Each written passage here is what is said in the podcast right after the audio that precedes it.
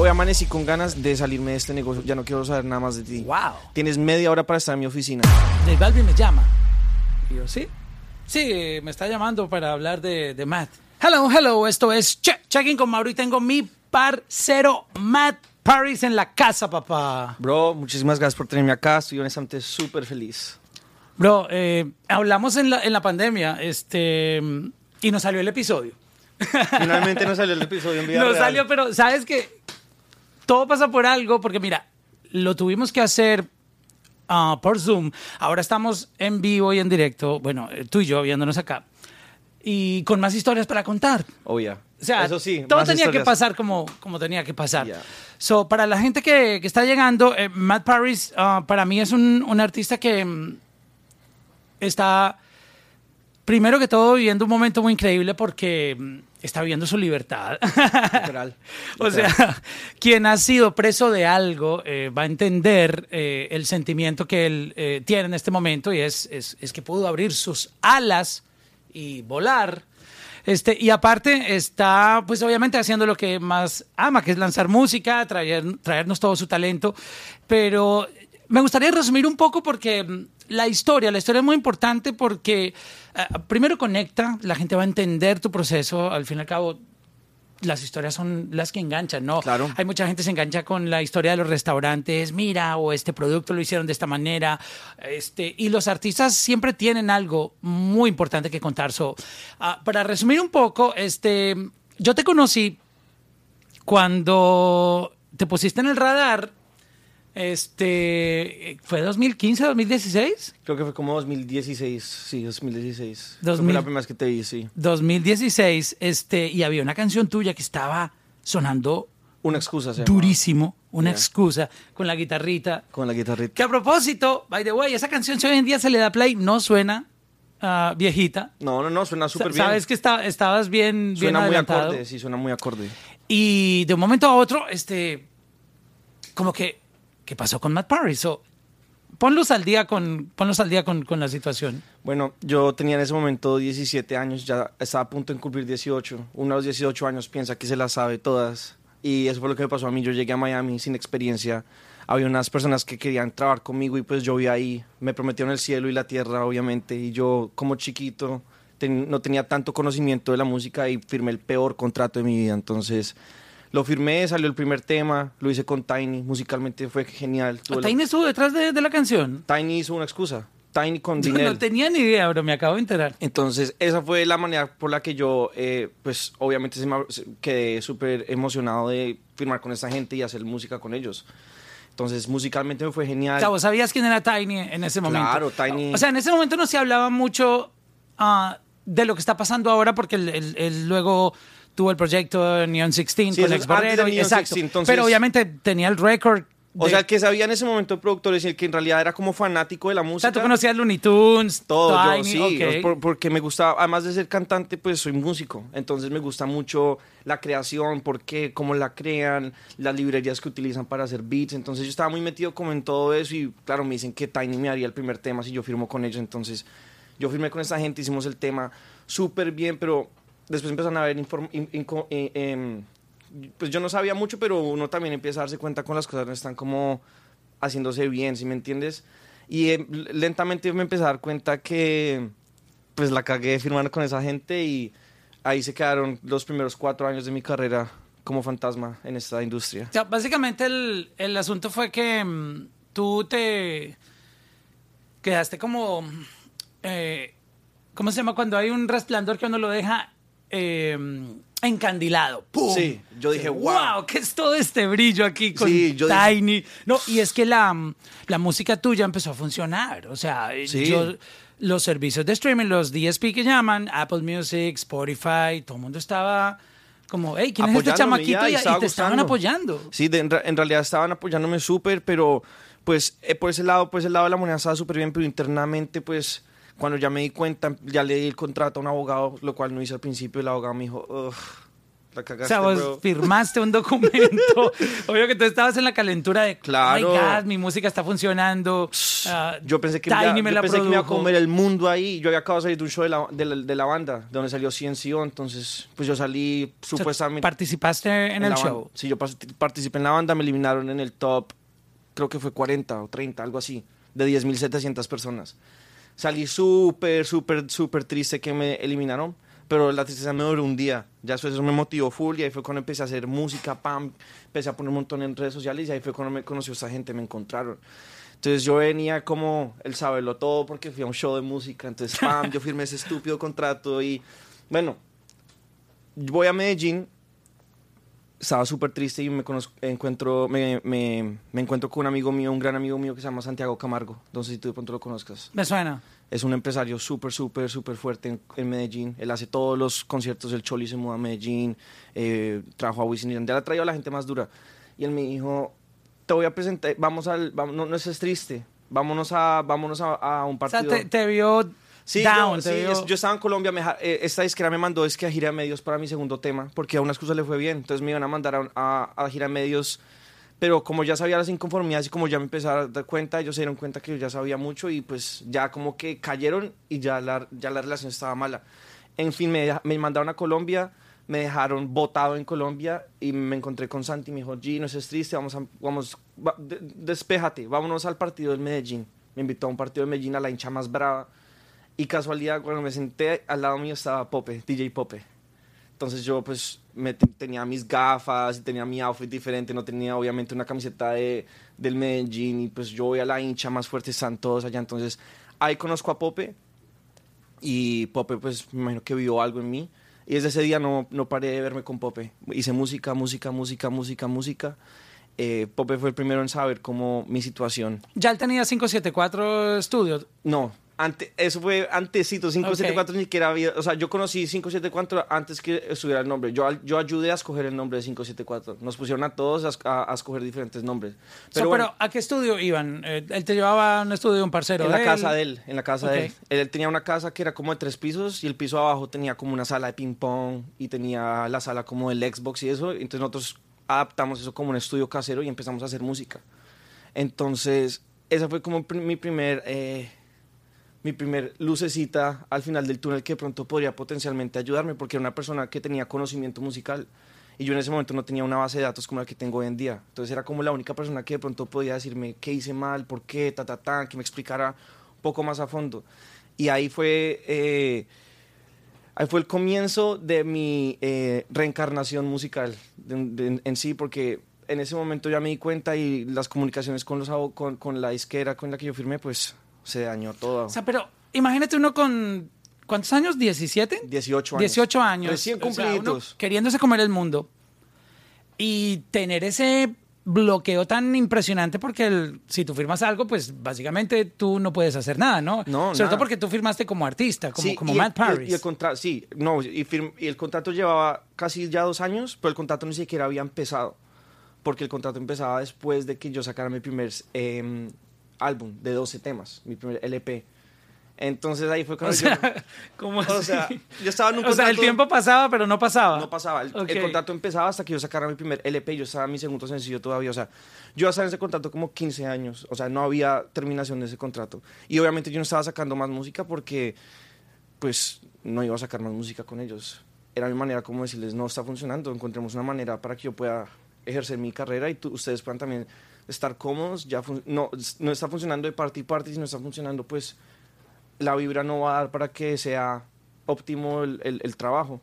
Pero les importó, no les importó. Entonces, con Pop empecé a hacer música, empecé a desarrollar mi, mi sonido y obviamente estaba súper triste, pero con él, pues siendo un fantasma en esta industria, empecé a conocer mucha gente, empecé a trabajar con él y ese fue como mi primer... eh, mi primera salvación, mi, primer, mi primera manera de poder empezar a ejercer por mí solo la música, aprender cómo hacerla bien y empezar como a, a- a encontrarme a mí mismo. Cuando podías sacar música mientras estabas en el problema del contrato, tú, como Matt Paris, no podías lanzar No nada. podía lanzar nada. A pesar de que tuvieras todas las canciones que, que Todas. quisieras. Y entre más mostrar en redes sociales, por ejemplo, en el estudio, haciendo cosas, pues más cuchillo me echaba yo mismo, ¿sí me entiendes? Porque ellos estaban súper atentos a todo lo que yo hacía. Entonces era, no puedo estar, no puedo, no puedo mostrar qué estoy haciendo, no puedo mostrar con quién ando, no puedo mostrar qué está pasando, no puedo mostrar qué música estoy haciendo porque todo eso podría ser utilizado en mi contra, ¿sí me entiendes? Yo quiero no me salir de un contrato y ellos no, pero entonces va a valer más o va a valer esto porque estás con esta persona. Entonces, oh, claro, wow. era como eh, policías y ladrones, ¿sí no? Yo tenía Sí, que wow, esconderme, qué- ellos tenían que buscarme. Pero increíble porque es que tú, tú eres, obviamente, estás muy joven y decirle a una persona de esta nueva generación, no puedes postear, eh, tú estando seguramente en un buen vibe en un estudio, queriendo compartirle a tus fanáticos, mira, eh, no, no he vuelto a sacar música, pero miren lo que estoy haciendo, Exacto. estoy trabajando, y, Y- no poder ni siquiera comunicarlo. Wow. No, no se podía ¿Cómo tú manejabas la presión de eso? Porque eh, o sea, somos seres humanos y, y nuestra salud mental se afecta por este tipo de, Claro. de- de- de situaciones. ¿Cómo- Demasiado. ¿Cómo, lo manejabas? Bueno, pues fue muy, fue muy fuerte para mí porque obviamente yo tenía ganas de comerme el mundo como lo tengo todavía, pero pues en ese momento era mucho más int- intensificado y es, ah, es nada más que uno le digan que uno no puede hacer algo y no más lo quiere hacer, ¿sí Oh, me sí, entiendes? claro. Entonces yo estaba súper, súper triste, eran momentos de mucha, mucha ansiedad, ¿sabes? Y es como vivir pero sin libertad es como estar muerto, ¿sí me entiendes? Yo, yo sé que yo vine a este mundo a hacer música y es lo que yo quiero hacer el resto de mi vida y que alguien diga que no puedes volver a hacerlo, ¿sí me entiendes? En cuatro años hubo dos, dos segmentos de mi vida donde me tocó parar redes sociales por un año y medio y después cuando traté de volver otra vez me dijeron que tenía que parar siete meses más O sea, de, pero, de pero redes. ¿cómo se vive de esa manera? O sea, eh, Se vive súper mal. se vive- o sea, yo tu, est- tu ánimo, tu, tu salud mental, ¿cómo está? Cuéntame Pues, un poco esa yo- experiencia. Yo, yo, estaba, en- yo estaba, yo puedo decir que estaba un poco en depresión y eh, em- empecé a experimentar, o sea, la ansiedad, si me entiendes, o sea, de que no había nada que se pudiera hacer al respecto y estos, y esa gente, you know, cold hearted, de verdad, yo no me importa, o sea, no nos importa y no nos importa y no vamos a hacer nada al respecto y no nos importa y, y yo sufriendo, mi mamá, afortunadamente tengo a mi mamá que es eh, terapista y que es, pues, me ha ayudado mucho. Mi mamá siento que siempre tiene como una respuesta para todo, ¿sabes? Entonces, eh, gran ayuda de mi salud mental fue mi mamá que me mantuvo como cuerdo, que me mantuvo positivo. Entonces, eh, ella fue una gran ayuda, o gran parte, pero pues fueron momentos muy tristes. Yo, yo, no, yo no lloro mucho, pero lloré mucho en ese tiempo, si me entiendes, no poder disfrutar nada. Y además de eso, todo el mundo se quedó como en el aire. Toda la gente que empezó a gustar de mi música ya nunca más salió nada más musical, no pude volver ¿Sentiste a que, que los fans se iban alejando? Es decir, bueno, este artista dejó de existir. Claro, se- se- no me da música, Sí, no postea. Se me dañó la vuelta, se me dañó la vuelta, no salió más música, obviamente pues si uno no alimenta las redes, si uno no alimenta las- el contenido, uno pues lentamente va decayendo. Y así fue, por cuatro años, imagínate. No poder mostrar dónde estaba, no poder hablar de con quién estoy, no poder ah, decirle a nadie qué está pasando, cuándo está pasando, qué va a pasar. Pero en fin, un día estoy con Pope.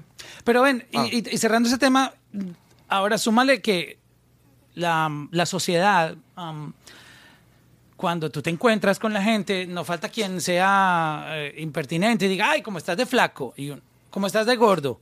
O cuando están casados, ¿y por qué no han tenido hijos? ¿O para cuándo los hijos? O sea, en tu caso me imagino la pregunta era, parce, ¿qué pasó con usted? Sí, me Eh, volvió un enigma. Porque la gente no entiende qué está pasando, ¿no? Tú sabes que una cosa es el negocio y otra cosa es ah, lo que la gente ve de un artista. Ah, sacó música, tiene un video, voy a un show, pero ellos no saben qué hay detrás de los negocios, no, No, saben por qué un artista. Entonces muchos dicen, ah, eso fue que, que es que no- nunca pegó. Sí, Empiezan sí, a, sí. a- a inventar un montón de cosas al no conocer y seguramente no faltó el impertinente que, hey, Matt, pero ¿qué pasó contigo? Y, o sea, metiéndole Claro, metiendo cuchillo. el dedo en la herida porque uno no quiere que le abren de ese tema, ¿no? Cuando Sí, no está sí, mal. sí. Y, y por lo menos la gente que está en la industria, por lo menos entiende un poquito porque lo que me, me- me pasó a mí es algo que pasa todo el tiempo en esa industria. Eh, agarran, ni- agarran gente que no tiene el conocimiento y que de pronto tiene el talento y ven la visión y pum, en vez de ayudar lo que hacen es Como dicen los boricuas, engavetado. engavetar. Engavetado. Entonces Ese van y pum, lo amarran a uno un contrato. Imagínate una persona que no sabe, que no tiene de pronto dinero, que no tiene conocimiento, no tiene a nadie más sino eso, pues se queda ahí por años y años y años hasta que pueda encontrarlo. Entonces yo estaba súper triste aquí en Miami y Pope me llamó un día y me dice, pasan meses desde que, desde que yo hago música a escondidas, nadie sabe que mi música, pues yo estoy como manejando música y tratando de encontrar mi sonido nuevo, ¿sí me entiendes? Porque, por ejemplo, unas cosas como muy de guitarrita, un poco más pop yo ya estaba buscando como algo que me gustara a mí, ¿sí me entiendes? No tener, tomarme el tiempo de hacer algo, entonces Pope me dice, voy a ir a una discoteca hoy, esos son los premios Juventud en, en Miami, yo voy a hacer el after party porque no me caes. Yo le dije, listo, perfecto, le caí. Dicho y hecho. Estábamos ahí y de repente llegó un personaje que se llama Rick. Rick era el asistente de Balvin en ese momento. Yo lo conocía por redes sociales, entonces yo lo vi y yo, oh my God, qué loco, tú eres el asistente de J Balvin, you know? wow. Entonces me dijo, sí, ta, ta, ta. Yo no le dije nada de mi música, ni que era artista, ni nada. No te pusiste intenso ahí. ¿eh? Nada, nada, parcero, lo saludé, listo.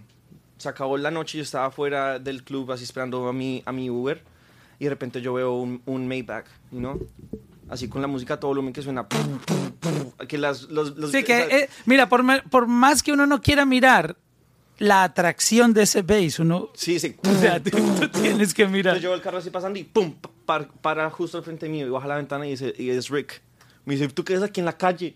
Yo le dije, no, G, pues estoy esperando mi, estoy esperando mi Uber. Me dice, bro, cancela esa vaina, montate en el carro, yo te llevo. Yo, yo vivía como a cinco cuadras del, del club, me dijo, montate y yo te llevo.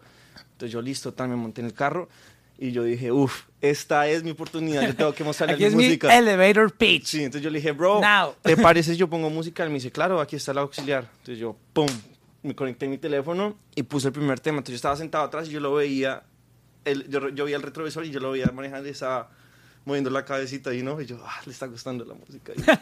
Y me, dice, yo le- me dice, ¿quién canta esto? Y yo, no, yo, yo soy artista. Me dice, ah, ok, cool. Yo, ok, tan, le puse otro tema y me dijo, wow, ¿quién canta este tema? Me encanta. Y yo, no, yo es que yo soy artista. Me dice, pero ¿cómo así que tú eres artista? ¿Tú la hiciste o qué? Yo dije, O sea, él, todavía no entendía que, Sí. que tú eras el personaje. Sí, no entendía todavía. Entonces yo dije, no, yo soy cantante, esta es mi música, yo la hice en Colombia junto a Pop y bla, bla, bla. Me dijo, ah, ok, cool. Yo le dije, mi sueño es que J Balvin escuche mi música, que me dejara saber sus críticas, saber si puedo mejorar o en qué puedo optimizar mi música. Entonces él me dice, bro, yo normalmente no hago eso, a mí yo soy muy prudente, a mí no me gusta pues molestar a nadie, pero tú tienes una vibra diferente, bro. Tú me caíste súper bien. Yo estoy a punto de irme a, a- con él de viaje, yo me voy a ir con él en unas horas. Y, eh, si quieres, cuando yo me monte el avión con él, le muestro la música y si me dice algo, pues te dejo saber, te dejo saber por ahí en dos semanas. Entonces yo le dije, ok, cool. Yo dije, no puede ser, eso está de locos, ¿qué está pasando con mi vida? Pero Súper- ven, antes de la siguiente pregunta, te voy a acercar un poquito aquí el, Ok, el micrófono. perfecto. ¿Por qué? ¿Por qué J Balvin? ¿Por qué tú tenías el sueño de que él escuchara tu música? Bueno, porque yo de chiquito, yo, yo nací en Bogotá, a los 11 años me mudé, pero pues toda mi, toda mi niñez que estuve en Bogotá y en Colombia, pues él era el ídolo en ese momento. Él fue el, que, él fue el pionero del reggaetón en Colombia y fue como el que trajo ese sonido y cuando ya se volvió como mainstream, antes que se volviera mundial en Colombia, yo estoy hablando de los tiempos de Sin Compromiso, con Joel y Randy, o sea, los temas que en realidad se pegaron fuerte en Colombia, pues yo era muy fan de él y pues eso, eso era lo que sonaba en, en el colegio, después del colegio, en, las, en los lugares, en las casas de los amigos y eso, entonces pues ya, ya a edad que tenía la oportunidad, pues sería un honor que él me hubiera dicho, hey, puedes arreglar esto, puedes hacer esto, ta, ta, ta. Entonces es para mí un ídolo, si me entiendes, contiene, mi ADN contiene mucho pues, de lo de él porque yo crecí, crecí viéndolo a él. Entonces él me dice que me va a llamar en dos semanas. Me llama como a las dos horas. Me dice, bro, ¿cómo te llamas? ¿Cuál es tu nombre? Así, puras, puras, puras R's, preguntas como serias, muy formales. Y yo, uy, este man, ¿qué, qué está pasando? Entonces yo O sea, dije, esas que no se pueden pensar mucho. O sea, nombre, sí, nombre, apellido. apellido.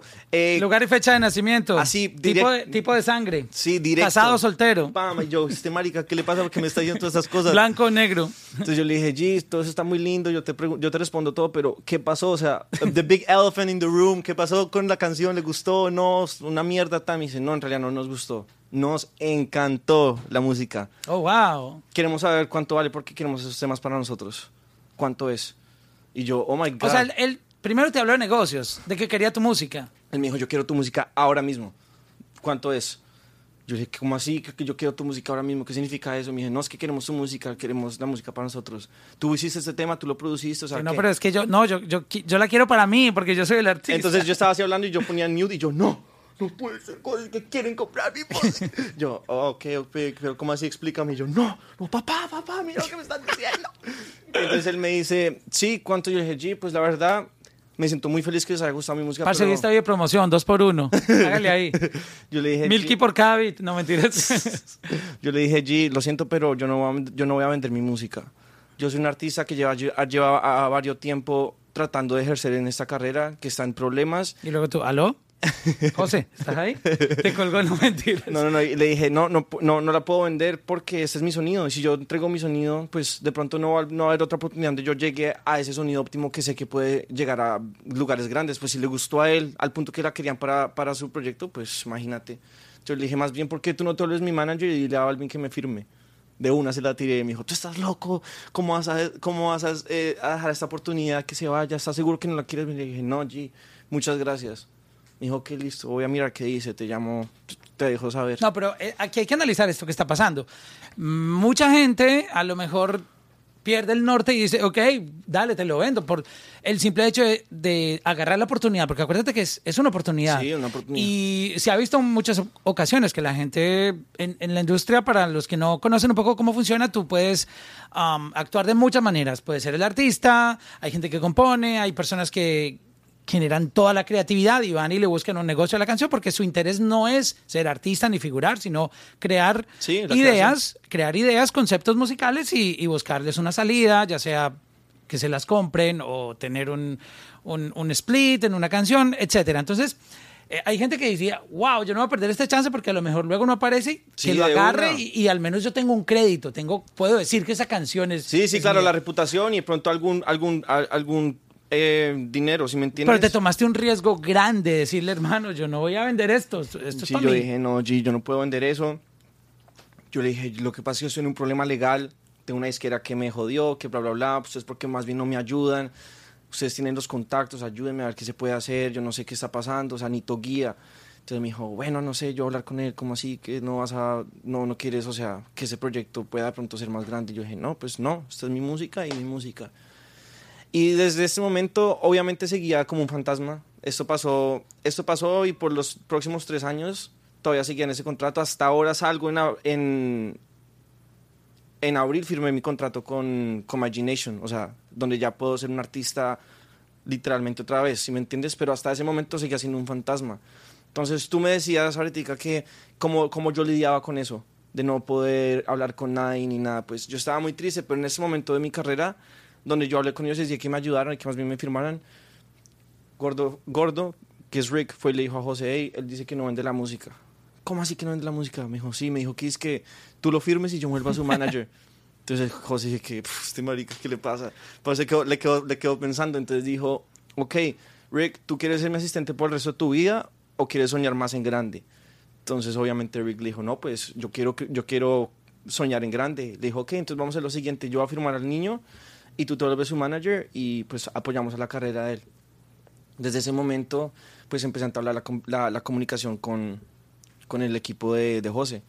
Al punto que pues empecé a viajar con ellos para arriba, para abajo y, y Yo José- te veía, yo te veía a veces Sí. en, eh, en esa época y mm, no sabía qué estaba pasando. O sea, Sí, pero nadie- decía, bueno, Y, y era, era un secreto porque, Ajá. o sea, además de todo eso, listo, yo estaba con ellos parchando y todo, o sea, me decían, hey, cualquier persona que te pregunte, o sea, nada, tú no, no, nada, no sabes nada, no sabes por qué estás acá, o sea, you're- eres un mosquito en la pared en cualquier lugar que estemos. un colado. Ajá, un colado. Entonces José me dijo, G, bueno, en ese momento yo me siento muy agradecido con José, pero en este momento de mi vida es algo que le agradezco en el alma porque fue muy empático. José es una persona que es muy empática y en ese momento que, pues ellos me veían que estaba sufriendo, pero nadie en realidad sabía el sufrimiento que yo, que yo, que yo tenía conmigo todos los días. Yo me despertaba todos los días con tristeza porque, pues, no pasaba nada, si me entiendes, eran meses y meses donde tratábamos de comunicarnos con emails, 15 emails que yo mandaba a la disquera que me, había, que me tenían colgado y no, y no me mandaban nada, o sea, no se comunicaban conmigo. Entonces me, me dolía mucho, entonces él me dijo, No había "G, una respuesta ni siquiera a decir, Nah, unos descarados, unos ni descarados. siquiera, no, no me interesa hablar contigo, ni siquiera. Nada, nada, así, re Wow. descarados. Él me dijo, G, como está pasando esto hoy, que las cosas están así, también va a pasar que lo bueno se dé. Y va a pasar que tú cantes y va a pasar que todo. Entonces, por ahora, listo, no puedes hacer eso, está bien, pero en este momento de tu vida quiero que te vengas conmigo y tu único trabajo quiero que sea que sueñes, quiero que seas un soñador. Entonces eso hice. José me llevó por todos lados. Me dijo, quiero que vengas conmigo, que seas un soñador y que O aprendas es- todo. eso, ver eso, seguramente fue un, un buen momento para tú eh, sacar esa parte negativa de, de- de no ver un futuro, porque pues, sabe, o sea, iba a llegar, pero Eventualmente en algún iba a momento, pasar, pero sí. es que uno está más en el presente y uno dice, Claro. wow, mañana va a ser igual y en una semana va a ser igual. Y, y el próximo mes seguimos en lo mismo porque eh, estos asuntos legales son largos. Largos, Este, largos. Creo que hizo, hizo muy bien en, en mostrarte como, mira, esto, esto te espera. Sí, sí, de acuerdo. Entonces me dijo, Solamente hay, hay, hay que ser paciente. dijo, ¿no? sé paciente, vente conmigo, aprende cómo es este juego, sueña eh, y nada, disfrútate la vida. Trata de, trata de que eso no te afecte. Pues obviamente me afectaba, pero ya no tanto, si me entiendes, me afectaba, pero estaba viviendo las experiencias más increíbles de mi vida junto a uno de los artistas más grandes que este mundo ha visto, si me entiendes, donde conocí muchísima gente, donde tuve el honor de poder conocerte a ti, si me entiendes, situaciones que en realidad me pueden ayudar a, a, a, a crecer como artista. Y bueno, pasó todo ese tiempo, pasaron tres años y medio de- con él de Fantasma, hice dos tours con él, aprendí cómo funciona todo, eh, tuve el placer de estar en el estudio con él, ver cómo él trabaja, cómo escribe, cómo, cómo maneja su, su, su parte creativa, su manera de hacer música. Entonces fue, una, fue un aprendizaje muy grande, muy grande. Y bueno, dicen por ahí que uno se vuelve las cinco personas con las que uno se rodea. Entonces tuve muchos años de rodearme con gente pues de mucha sabiduría que me, dio que me brindó mucha experiencia, mucho conocimiento. Entonces fue, fue, fue, fue como una batalla día a día, ¿sabes? Entre estar feliz estar como sintiéndome estresado. No, es, es increíble eso. ¿Sabes? Eh, te voy a contar algo que se me, me llegó a la mente porque se me había olvidado. Y es que en, ese proceso, cuando yo me enteré de lo tuyo con, con la disquera que, que te había firmado, eh, uno de los ejecutivos me decía, mira, eh, J Balvin me llama. Y yo, ¿sí? Sí, me está llamando para hablar de, Matt. Todos los días me llama a las 7 de la mañana. O sea, eh, no sé si tú sabías eso o no, pero recordé que me lo, me lo contaron y haciendo como un recordaris de toda esta historia, digo, wow, o sea, no, no, no, no fue solamente la parte de, de mostrarte un poco la industria, sino que él también se, se puso la camiseta contigo. Se puso la camiseta porque full. lo que decía la otra persona era, él me está llamando. Es y que me llegó- madruga, mira, me llamó a las 7 de la mañana todos los días, madruga y me llama. eran emails y emails, y emails, nadie contestaba, O sea, abogados. Pero el mismo, Balvin mismo Porque es que- hacía la llamada para, Trata- para hacer la presión. Teníamos amigos que eran amigos de, de ellos, o sea, tratamos de llegar por todos lados y nada, hasta que José dijo un día, listo, ni- nadie llegó, entonces voy a llamar. a ok, esa tú persona". sabías eso. Claro, porque pues José, José como que intentó todo antes de eso, si me entiendes, ya cuando hizo, ah, bueno, entonces yo llamo de una, yo cierro esta huevona, a ver qué es lo que está pasando. Y así fue, pero tampoco se dio así, si me entiendes, esta gente estaba súper, súper, súper problemática. Y se puso la camiseta full, fue un proceso difícil, pero ya en el 2019 fue donde ya pudimos como encontrar la manera de poder salir de ese contrato. Em, ¿Tú recuerdas exactamente el momento en que te dijeron, eres libre? Hell yeah. Hell yeah. Descríbeme la hora, el lugar, el, si estaba de día, de noche, qué estaba Estábamos pasando. en el halftime Super Bowl show. Estábamos ok, en el en- trailer con Shakira, con J-Lo, con Bad Bunny. Qué buen momento para enterarse. Y yo estoy ahí. Yo sabía que estaban en negociaciones toda esa ¿Tú, semana. tú estabas en, en, en- en la gente que acompañó a, a Balvin a, entrar ahí al, al Todo, estadio? Yo estaba ahí, entonces estamos en prácticas. Un, día antes, Ok. de yo, yo, estaba, yo sabía que estaban en negociaciones. Digamos que era desde el lunes estaban en negociaciones. A mí me llaman un miércoles. Después de no haber hablado con esta gente como una, dos años, tres años. Y llama... ¿Recibes una llamada de ellos? Entonces una llamada me dice, hey, ¿tú estás en Miami? Yo, sí. Me dijo, hoy, hoy amanecí con ganas de, terminar, de salirme de este negocio. Ya no, quiero, ya no quiero saber nada más de ti. ¡Wow! Tienes media hora para estar en mi oficina. Un mo- un momentito, un momentito. La gente que no te respondía a correos, No. textos, Nada. llamadas de otras personas que llamaban de parte tuya por dos años. O sea, el- psicológicamente no es fácil uno enfrentar una situación donde uno por todo lado ataca llamando correos y que, y que no dan una respuesta, a que un día reciba la llamada y te digan tienes media hora para llegar a la oficina. Tienes media hora para llegar a, a- a- la oficina y si no, pues entonces no, no, me- no, no te preocupes. Ok. Esto va a ser como Netflix cuando le cortan a cuando te das la temporada y dice se acaba la temporada y uno, pero marica, ¿y ¿Qué pasó? ¿Qué pasó? No. Y lo peor es que toca esperar siempre como hasta el próximo año. Que no se come las, las, las Exacto. temporadas de Netflix así en, un, en, un en una noche. Y ya, pum, hasta el próximo año, otra vez casa de papel. No joda.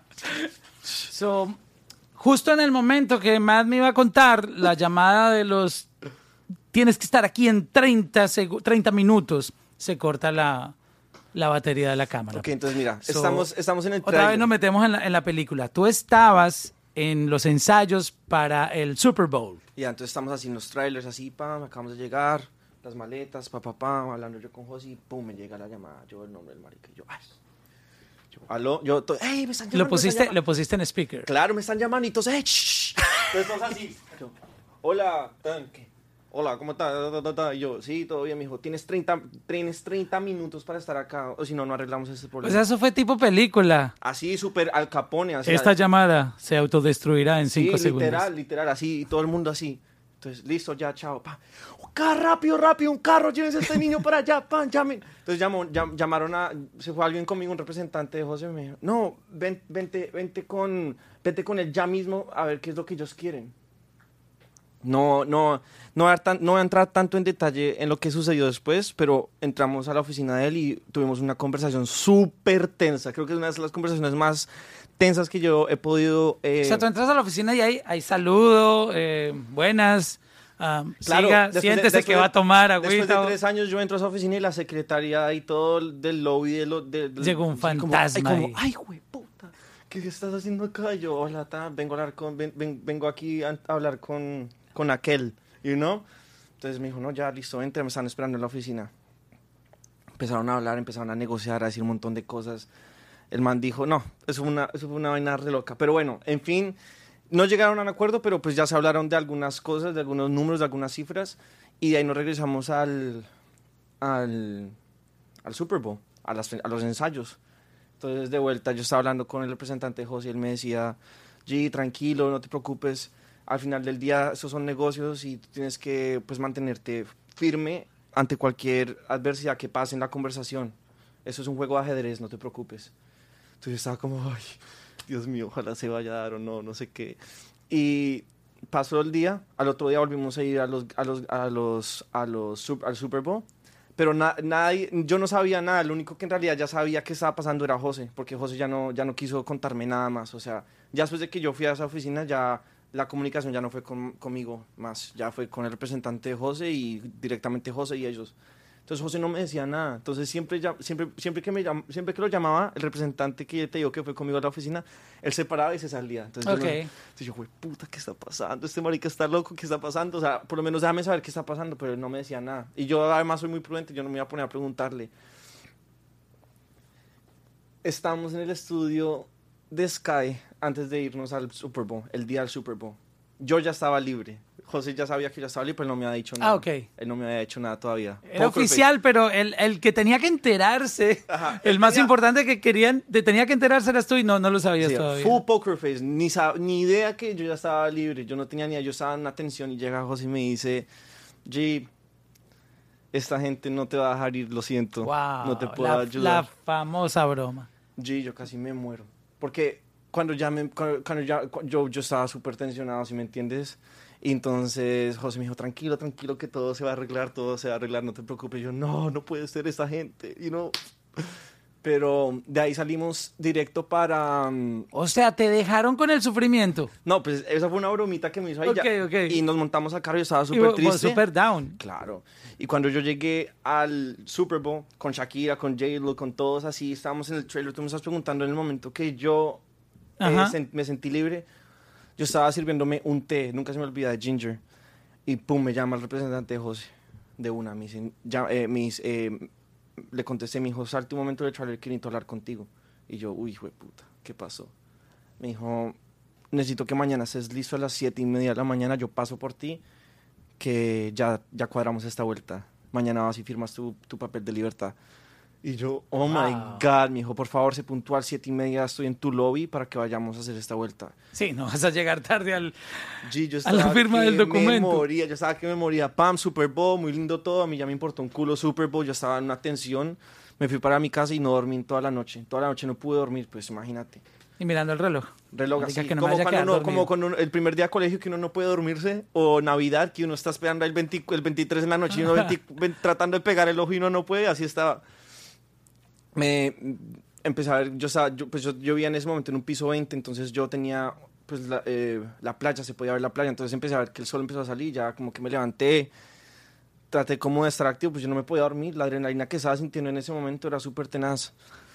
Llegaron las 7, 7 y media, 8, 8 y media. Nada, el representante José no me contestaba yo, marica, ¿qué está pasando?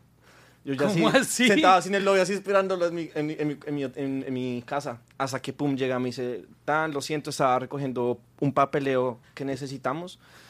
Y ya, fuimos, nos sentamos. Eso sí fue directo al grano.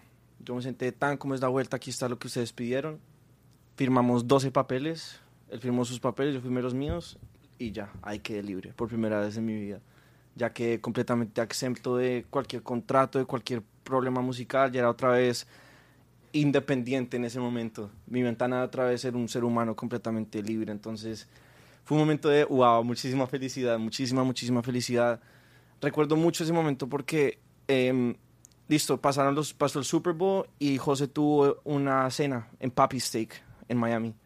Invitó a todos sus guests, Carol G, Anuel, todo el mundo estaba ese día. Y entonces, pues, José, José fue el primer artista latino con, con Benito en cantar en... En, En el Super Bowl. en el Super Bowl. O sea, fue un big deal. Entonces dije, bueno, yo quiero hacer un brindis, ¿y no? Entonces fue a brindar, me dijo, yo quiero brindar primero que todo porque Matt es libre. Entonces todos, Wow. pues yo pensé Todo el mundo iba- ya sabía Sí, yo la pensé, que, yo pensé que él iba a brindar pues por el Super Bowl, ¿sí me entiendes? Entonces brindó primero por mí, obviamente ya se brindó por el Super Bowl y ya pues siguió la noche, pero pues eso para mí fue súper, súper, súper emotivo, imagínate, en una noche tan especial y que pues hayan también brindado por mi libertad, fue algo como, wow, fue wow, fue un sueño así real y real. Entonces, eh, desde ahí, Pero vení, le voy a meter un poco de, de terror a esta, esta historia. Cuando uno tiene una relación y lo engañan, le mienten y uno tiene- tuvo una mala experiencia en el amor, luego volver a enamorarse no es fácil. No es fácil. Porque uno dice, ah, para que me vuelvan a engañar, me vuelvan a mentir y otra vez me vuelvan a poner a comer miércoles. ¿Qué se siente otra vez volver a entrar en otro contrato? sí, de acuerdo, de acuerdo. O sea, porque tiene que tener su. ¡Wow! O sea, Sí, no, de o sea, acuerdo. el trauma queda. Pues lo que pasa es que José me dijo, bro, yo no, yo no, yo no estoy viéndote a ti como un negocio o como money signs. Yo te veo a ti como un hermanito mío y quiero que tú triunfes en la vida y que seas feliz. Y yo, por mi parte, lo único que quiero es ayudarte. Entonces, ¿qué quieres hacer? ¿Quieres firmar conmigo? ¿Quieres firmar con Rimas? ¿Quieres firmar con quién? Dime cómo te sientes tú cómodo para trabajar. ¿Sí me- Cuando estabas independiente. pues sí, en ese momento, que- obviamente él, él veló por mí y él me cuadró la vuelta y se dio alguna cifra para que yo pudiera salir adelante de mi contrato y pues obviamente yo iba a ser full leal y cooperativo en lo que él quisiera hacer, si me entiendes? Y obviamente pues llegar a firmar con él, con, con- con él pues es mi, mi sueño más como, si me entiendes? Entonces él me dijo, ¿cómo, ¿cómo quieres hacerlo? Y yo dije, no, G, yo quiero trabajar contigo, obviamente, o sea, mantenerme acá y, y pues obviamente me dio un contrato ideal eh, de, ma- de manejo, un contrato ideal también de la disquera y pues obviamente esta vez sí por protocolo se lo mandé a un abogado y pues todo fue en armonía, si me entiendes, todo se hizo muy, muy, muy de la mano de los dos, si me entiendes, entendiendo y, y, y aprobando y llegando a una conclusión de lo que queríamos y de lo que se podía hacer y de lo que pues estaba bien dentro de parámetros. Entonces, obviamente me sentí muy cómodo y mucha, mucho más que ya llevaba cuatro años de trayectoria, tenía una base de datos, sí, tengo una base de datos súper grande, amistades, mucho conocimiento. Ah, Yo en ese contrato, me- eh, en el contrato anterior me, dio- me dolió mucho, pero también aprendí demasiado. Estudié mucho acerca de, del business of music, por qué pasan las cosas, qué tiene que pasar un artista en realidad, qué merece, qué no merece. Si me entiendes, como O sea, con vos ya se puede uno sentar a negociar y vos ya sabes Sí, de qué se sabía- está hablando. yo- sí, pues de pronto no me las sé todas, pero ya, en ese momento ya sabía algo, si me entiendes, ya no era un, un niño culicagado, ignorante, que no sabía qué estaba pasando. Obviamente, pues tenía, ya el abogado entró y me ayudó a mí y a él y todo, pero fue, fue un momento muy lindo. Y justo cuando llevaba cuatro años sin poder sacar música, nos vamos a Colombia. Yo tenía planeado sacar mi música en junio, esto es enero del 2020 se cierra el mundo por la cuarentena. Entonces, después de que saco mi contrato, me cierran el mundo. Entonces me tocó esperar más. Me quedé en Colombia, la, la cuarentena me la eh, cierran el país. Entonces me quedé siete meses, eh, me quedé ocho meses en Colombia viviendo en un apartamento y después me, pude- me- me, me fui a, a, a vivir con José en una de sus casas en, en Llano Grande. Entonces me tocó ser más paciente aún, ya libre, entonces ya estaba mucho más tranquilo, pues ya no, ya no estaba a mí, ya, ya, era, ya estaba en el mundo, en Dios, si me entiendes, que pues las cosas se arreglaran otra vez. Y ahí terminé finalizando mi sonido, eh, terminé haciendo mis videos y ya, en abril firmé mi contrato con Imagination, primer Que artista. es, a propósito, eh, la disquera se abrió por, por la llegada tuya, que fue, fue Sí, el primer artista, luego llega la Gaby, pero, pero ahí fue donde se tomó la decisión de, ok, vamos a abrir un, un record label para estos artistas, Sí. que es Imagination. Imagination. Y nada, me llegó el contrato en abril. Obviamente, después de tanto tiempo de esperarlo y de tantos preámbulos y tanta paciencia, pues se dio, firmé, súper feliz. Y ya, bro, llegamos al punto de que ya se, se, se sacó un horario, se sacaron las fechas. Y ahora estamos es con música en la calle.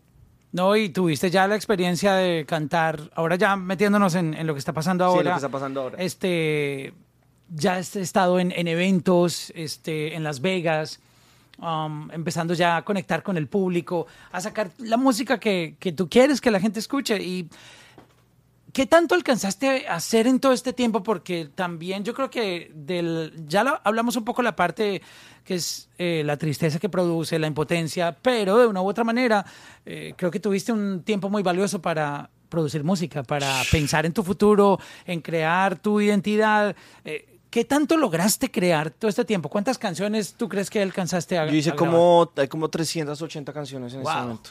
Pero pues en, en un lapso de, ar- de un harto tiempo, pero igualmente es harta música. Y no, no es como música que hice en un music camp donde habían 20, 20 personas ayudándome y gestionándome y en un día hicimos 15 temas. O sea, simplemente era yo en mi computadora, ma- si me entiendes, mirando a ver qué salía, si me entiendes, con uno o dos amigos, siempre como tratando de generar música. Y eso fue lo que traté, eso fue lo que traté de siempre hacer y, y me, me mantuvo a flote, como tratar de desviar toda esa negatividad que recibía todos los días y toda ansiedad y, y pues la canalizaba en la música. Entonces me distraía haciendo música todo el tiempo. O sea, hubo momentos de mi vida donde eran por ahí cinco o seis meses seguidos, todos los días. Me despertaba a las 12 del día, directo al estudio, 3 de la mañana, volver a la casa, despertarme a las 12 del día, otra vez estudio, otra vez a la casa. Entonces fue un momento también, aprendí mucho, aprendí a conocerme un poco más.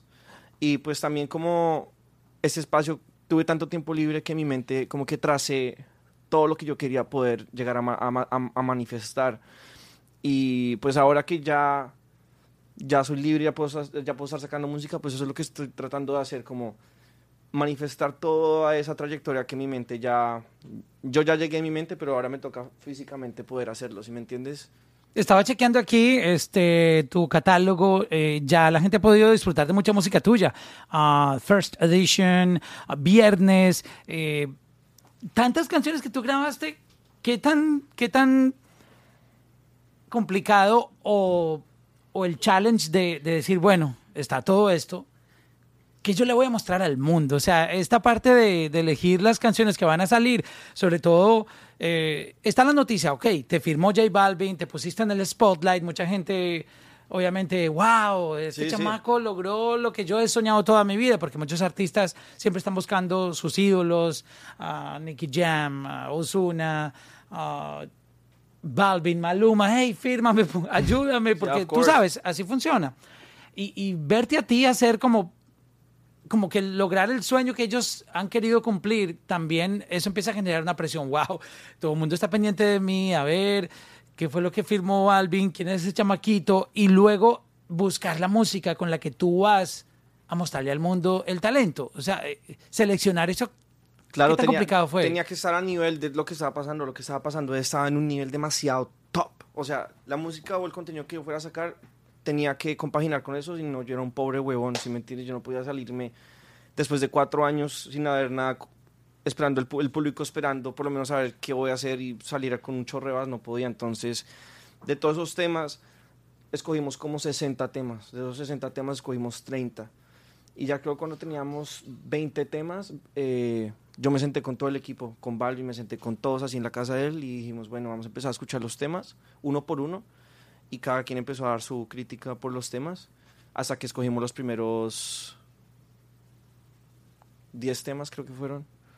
Entonces ahí fue donde dijimos, bueno, esta es la música que va a salir, esta va a ser la más contundente y con esta rompemos. Así fue como escogimos los temas. Obviamente yo, la música evoluciona todos los días y yo sí, yo, yo soy adicto a la música literal, es mi única adicción, o sea, yo, yo puedo dormir en un estudio por el resto de mi vida y voy a estar completamente feliz. Entonces, obviamente seguí creando música al día de hoy y, se fueron añadiendo música a ese catálogo que escogimos, el catálogo dorado, el diamante que vamos a utilizar y así fue como lo escogimos. Obviamente, pues fue una experiencia muy bonita porque tenía gente, pioneros de la música, el poder tener a Fabio ahí presente, ayudándome a, ca a cataloguear mi música, cuál era la que iba a salir, tener a una mente como la de José que pues vive de esto y que hace esto también todos los días y que es, ya es un verified professional en el mundo de la música. Entonces me sentí súper, súper bien.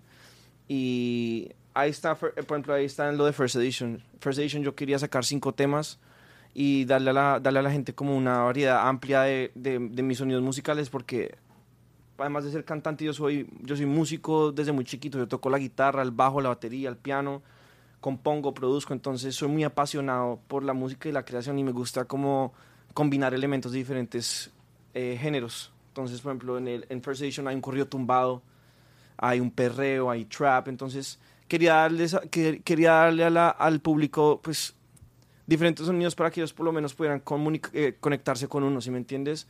Y de esa manera poder pues conectar con la mayor gente posible. La gente se imaginará, no, lo... coño, qué susto. la, la, gente se imaginará que mm, porque te firma J Balvin, obviamente vas a empezar a grabar con él y a colaborar y, y, a grabar con todos los amigos de él de la industria, pero te vemos hacer música a ti solo. Lo cual para mí es increíble porque están dejando que brilles tú.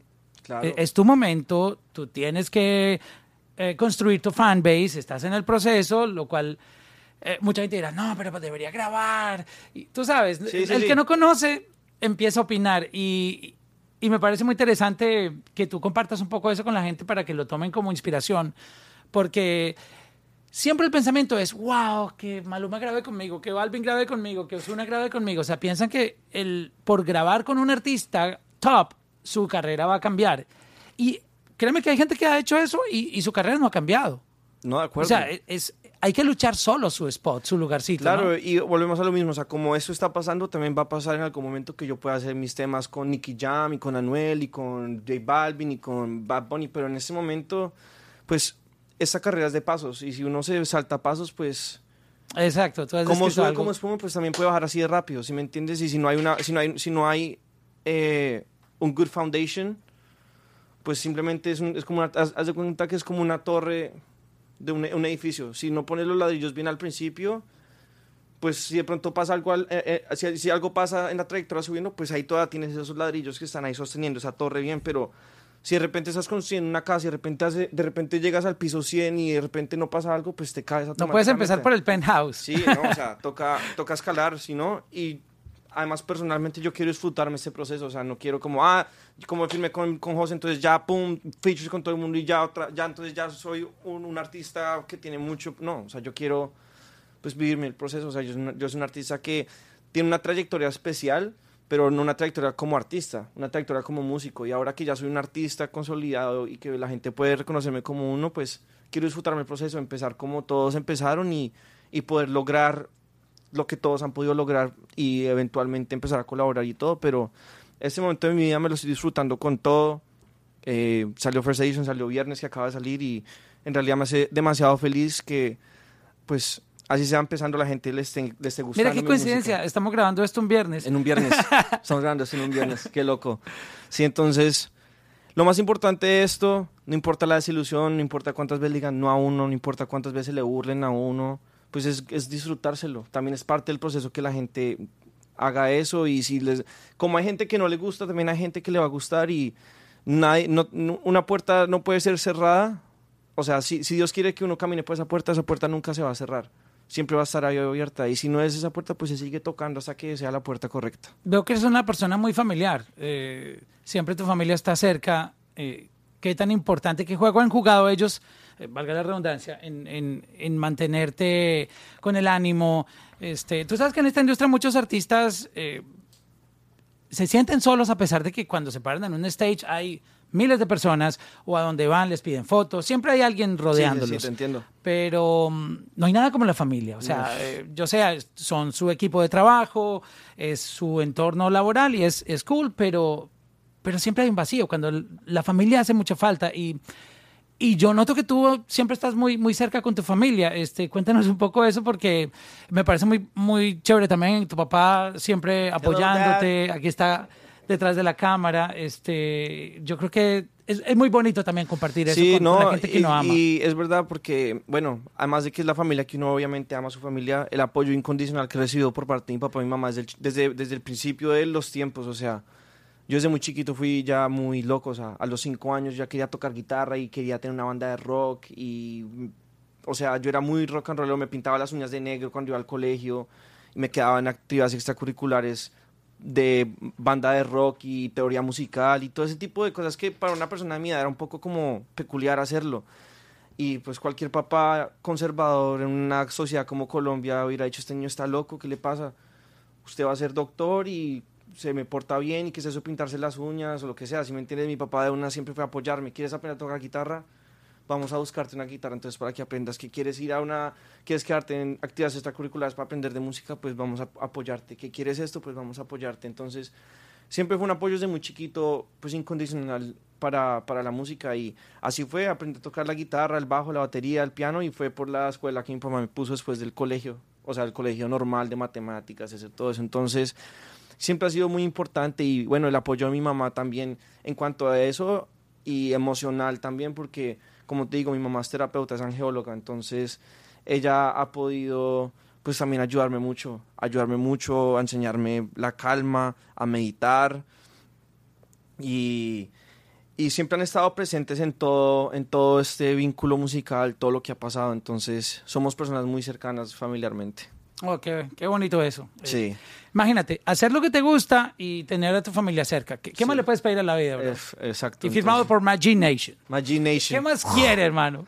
I'm so happy, man. No, yo honestamente no me creo mi vida la mitad del tiempo. O sea, el O sea, que parece, un- no, parece mentira. Después de toda esa pesadilla, mira lo que estás viviendo ahora. Es Ah, que, y, y el futuro que, wow. Y que lo que- tienes ajá. prometedor. todo lo que ha pasado y lo que va a pasar, o sea, es increíble. Yo soy súper feliz, o sea, yo me despierto todos los días feliz, feliz. Obviamente es una carrera que no es, no es fácil, si me entiendes, Una- es, un- es una montaña rusa de emociones todo el tiempo, pero, o sea, además de eso me mantengo, soy una persona súper feliz normalmente hoy en día. Y pues eso, eso me hace sentir muy bien, porque pues estar triste, ah, qué pereza, qué, qué mamera y mantenerse, mantenerse lo más positivo posible, pues es mejor, ¿sí me entiendes? Hay veces que la vida te dan cosas negativas, pero pues lo negativo simplemente que pase y tratar de enfocarse solamente en lo positivo, ¿sabes? Oye, todos los artistas que están pasando por esta situación, porque como tú lo comentaste hace un momento, eh, esto es ah, pan de cada día en la industria. Este, obviamente, muchas veces uno no se entera porque artistas hay muchos, son independientes, hay disqueras pequeñitas, medianas, grandes, pero hay muchos artistas que están pasando por esta situación.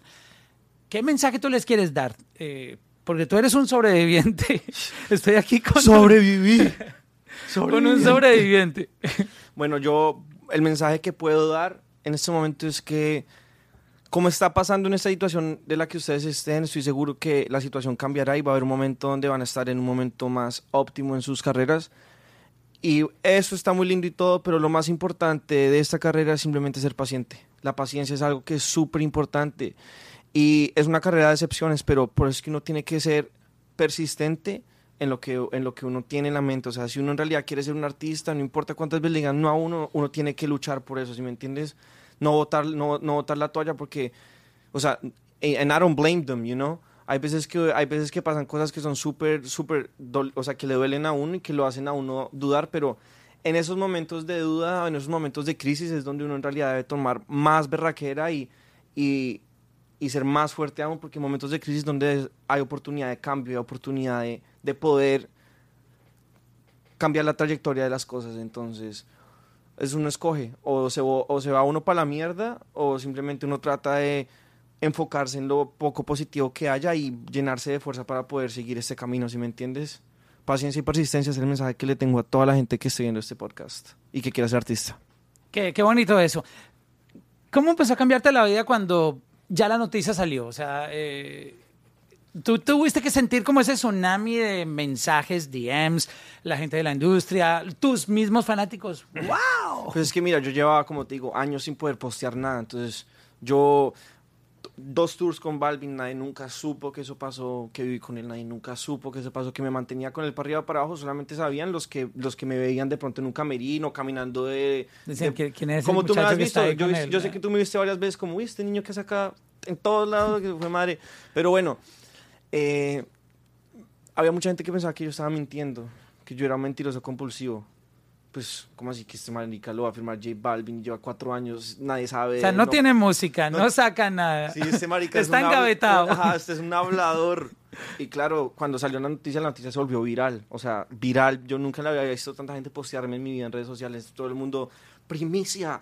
Y medios, medios Sí, súper importantes. Todos los medios RCN, o sea, todo el mundo así llamándome. jue- O sea, yo, yo dije, "Jue puta. Y ¿Sí todo el mundo pidiendo Claro, y así todo el mundo que pensó que yo era un bobo y que estaba mintiendo y que, que man tan, tan fantasioso con sus fantasías, pues como, ay, güey, puta. Y no, si es verdad. Y no, entonces, pues fue algo increíble, me empezó a cambiar la vida automáticamente, pero pues también conlleva una gran responsabilidad porque uno se vuelve una figura pública y pues por lo menos por mi lado yo quiero, eh, yo quiero asegurarme que pueda dejar una, un impacto positivo en la comunidad y en la sociedad del mundo, si me entiendes. Y esto del artista pues se presta para que uno se vuelva una persona que influencie, si me entiendes, masas. Y, y pienso que hay que hacer las cosas bien, ¿sabes? Sí, y por favor, Sí. no lo contacten para preguntarle por chismes, que qué pasó con Balvin y, y Residente y que por qué el video de Toquich. ¡No! Ya, o sea, no, no, no, falta, no. parce, te lo juro que Sí, tienes falta. que tener ahí la gente encima con ese tema. No falta y bueno, pues la opinión de cualquiera es respetable, pero pues hay veces donde el opinador está fuera de servicio, ¿sí me entiendes? Sí, o sea, esto es de música, vamos a hablar de música y de inspiración. Es lo Sí, que me gusta a mí acuerdo. hablar. Entonces, claro, me empezó a cambiar la vida full. eh, y en esos momentos donde también uno tiene que estar más concentrado aún de no como perderse en el éxtasis de todo lo que está pasando, ¿sí me entiendes? Sino como, ok, todo esto está pasando, pero relajémonos, hay que llevar las cosas con profesionalismo y con calma y no volverse loco y no, no perderse en la cabeza o que se le suban a uno los, ¿sí me entiendes? Mantenerse con los pies en la tierra todo el tiempo. Tú tienes acceso ahora a trabajar con quien quieras. O sea, ¿qué, qué es estar firmado a este nivel? Por ejemplo, si tú amaneces un día y dices, yo, yo quiero hacer una canción con, con Tiny, otra vez. Bueno, lo que Eh, pasa es que no, ya- no era mismo el Tiny de, de- de esa época, el Tiny Sí, de, de ahora. acuerdo, de acuerdo. Igualmente pienso que en esos cuatro años también pude entablar muchas relaciones personales con gente. O sea, tengo una relación muy bacana con, con, con los boricuas, por ejemplo. Me llevo muy bien con el equipo de Benito, me llevo muy bien con, con el equipo de Liano, por ejemplo, que tuve también la, eh, el honor de vivir con Es que ellos. primero se hizo la amistad. Yo creo Sí, que sí. tú, tú viviste el proceso Yo era perfecto. como el niño que estaba ahí y de repente en los te ganaste el cariño de la gente. José me dijo, para el segundo tour me dijo, G, eh, hablé con Baki, que en ese momento estaba en un, eh, un amigo boricua que estaba en uno de los buses donde estaba Eladio Carrión y Liano. Me dijo, bro, eh, un fotógrafo se fue o algo y quedó un, came- un camarote. Te voy a meter ahí para que tú te vayas. En, en el bus, ahí durmiendo en el camarote. Me el primer tour fue con los bailarines, el segundo fue con los boricuas. Uf, estar con, con puertorriqueños es lo mejor que me ha pasado. Me, me fue una experiencia súper bacana. Fueron tres meses por todo el país con ellos, entonces no estaba haciendo música, no era cantante todavía, pero me volví como esa persona que era amigo de todos, ta, ta, tan. Puro de- networking, Yeah, papá. networking to the max. O sea, me volví amigos de todos, de todos. En este momento yo puedo llamar, a- o sea, me volví muy amigo de mucha gente. Entonces, hoy en día, pues, es como, ya, ya es como una amistad, ¿sabes? Y yo sé también que soy un artista nuevo y todo pasa a su tiempo, obviamente. Yo no quiero como adelantarme ni como presionar algo, si me entiendes, que se dé cuando en realidad yo también tenga el, el nivel para decir, bueno, yo tengo esto y yo ya probé que puedo hacer esto y ahora sí hagamos un tema, si me entiendes. Pero de que yo pueda llamar en ese momento a, ciertas personas que me encantaría trabajar con ellos, yo creo que es, es muy fácil, o sea, hacerlo. Y si no, pues puedo llamar a Uncle José, you know. Pero ya, eh, fue genial, o sea, el networking que pude hacer, las amistades que pude cosechar, priceless, priceless, un valor intangible. No, parce, lo felicito por todo lo que está pasando. Muchas gracias. Eh, hay esperanza, aquí está el ejemplo. yes, esperanza. Eh, desde los pasillos del infierno, Literal. literal, este, aquí está. Y- Y, y va ahora- para adelante. O sea, Sí. nu- nunca le bajen. Y ahora, y ahora que dices que hay esperanza, yo, yo obviamente soy cantante y todo, pero quiero que mi música simplemente sea un conector para que la gente conozca mi historia. O sea, más allá de la música y que sepan que, pues, how do you say success in Spanish? Éxito, Éxito. triunfar. Sí, que triunfar y que el éxito puede ser obtenible. Puede ser obtenible y que, pues no importa qué tan oscuro sea lo que esté pasando, pues siempre hay una manera de poder salir adelante, ¿sí me entiendes? Y me encantaría en el futuro cuando ya sea un artista grande y ya tenga éxito y ya sea súper, súper, súper eh, conocido, eh, poder como crear una entidad, ¿sí me entiendes? Donde yo pueda ayudar a artistas que están empezando y yo pueda de alguna manera que mi historia pueda impactarlos a ellos y pueda como ayudarlos, ¿sí me entiendes? Como, hey, Heredar, hered- Sí. o sea, tú le heredas a la gente, el, ¿sí me entiendes? Sí. El- Balvin te acogió a ti, porque eh, fu- fue, fue básicamente eso, ¿no? Te vio en ti, entendió lo que estabas pasando y seguramente tú vas a tener tu oportunidad de devolver, sí, yo, yo darle quiero- esperanza a alguien más. Yo quiero volverlo full y quiero en el momento en serio que yo ya pueda tener el poder de hacerlo, hacer una entidad donde yo pueda ayudar gente que está empezando y ni siquiera para algo monetario, sino para que no se les vaya a cagar la vida a alguien más, ¿sí me entiendes? Por lo menos darle, darles el, por lo menos darles el, el conocimiento que yo tenga para que el día que ellos lleguen a una situación donde tengan que firmar un contrato, donde hay- o, o donde haya alguien que les esté prometiendo el cielo y la tierra, pues que no sean tan huevones como yo de, de creérselo, sino que en realidad sepan what are the facts, you know? ¿Qué, cu- qué es en realidad lo que pasa? ¿Por qué? ¿Cuándo? ¿Cómo? ¿Esto? ¿Cómo funciona?